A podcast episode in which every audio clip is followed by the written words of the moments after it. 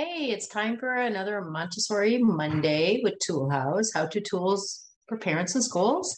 And today I'm actually going to be talking about the concept of practical life, with, which Maria Montessori brought to the educational realm. Um, and as all of you know, her focus and her intention was to bring education to a fuller realm where it is about the whole child, not just the academic child. And so the practical life components is one of the ways that brings in life and societal skills uh, to the children and allows them to develop in that capacity. So when we think about practical life, it exists everywhere. It exists in the infant room, it exists in the toddler room, it exists in the primary room, and in the elementary room, and even farther reaching into middle school and high school. So I just want to give you a little context to what that means practical life. The practical life curriculum of a Montessori program has to do with exactly what Maria Montessori said practical life um, and societal skills. So in an infant room, uh, you will see that as soon as a child is sitting, they're able to sit at a table in a little weaning table um, and actually eat off of real plates with real silverware and a real glass that they're drinking of.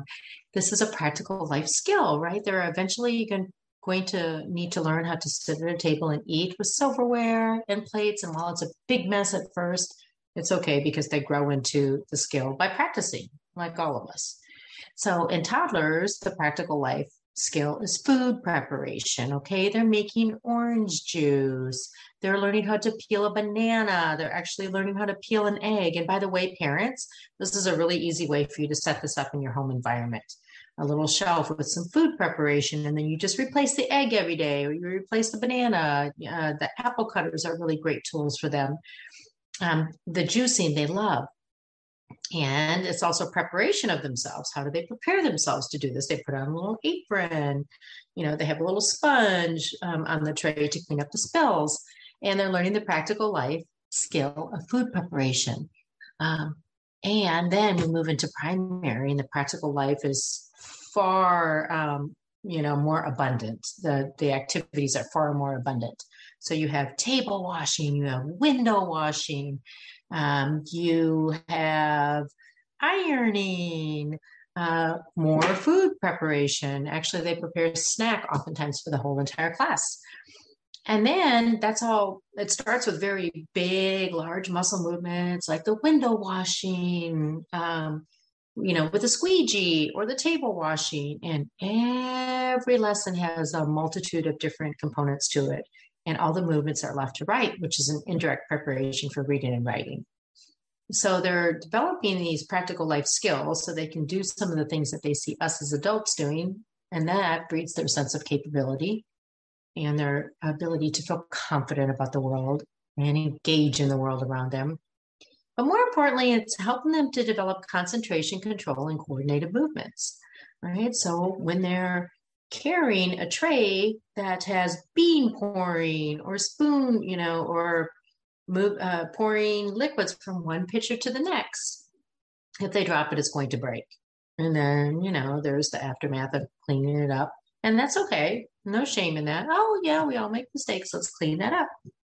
Um, but think about the grace and control that is happening as a child walks across a room with a tray with two little glass pitchers on it that eventually might break if they fall. So all of a sudden, they're walking very, very carefully. They're developing their core strength and they're developing uh, the ability to get from point A to point B consciously with awareness, with intention, and controlling their bodies. Uh, so that's really what the practical life um, curriculum does is it gives them the ability to have concentration control and coordinated movements. So that as they move into the elementary ages, they're settled, they're um, they're able to concentrate, they're able to focus, and they're able to take in that information uh, that uh, at a higher level academically, and to do it joyfully and without a teacher saying, "Oh, you know, can you pay attention? Can we make eye contact here, please?" Because it's already happening organically. So all those practical life activities help them to develop those skills, which is so amazing. So, what does practical life look like in elementary? Well, they have jobs, and they have that in primary too, but they have jobs. So, they're cleaning the room, Uh, they're um, maybe cleaning the math shelf one week, cleaning the botany shelf another week, cleaning the um, hamster cage the following week. The jobs rotate, so they get um, a flavor of all the different jobs that are available in the classroom. So that is happening. But the, and that is an extension of primary. And one of the really lovely things that are practical life, which are also societal skills at the elementary level, is time management, prioritization, and making goals. So many of you may not know, but in elementary classroom, uh, lower elementary ages six to nine, and then upper elementary ages nine to 12, um, they are now able to make choices because of the classrooms that they've been in in Montessori for primary. They know their skill level. The teachers know their skill level. They're able to give them exciting lessons in different areas of the curriculum. And then those, um, the children practice um, those activities until they're mastered. And every child's at a different level.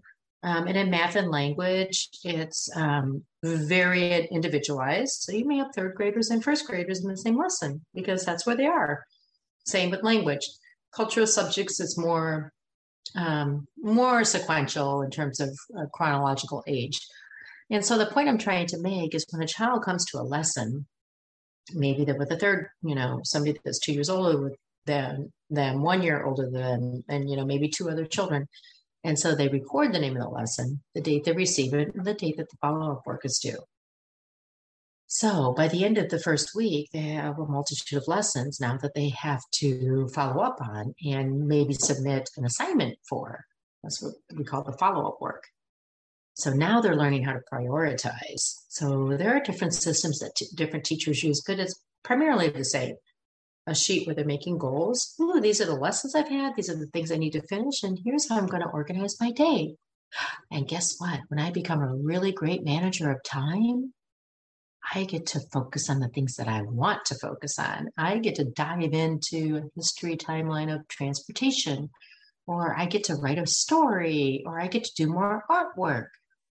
Uh, so, prioritization, goal setting, and time management are huge pieces of practical life that children in elementary learn.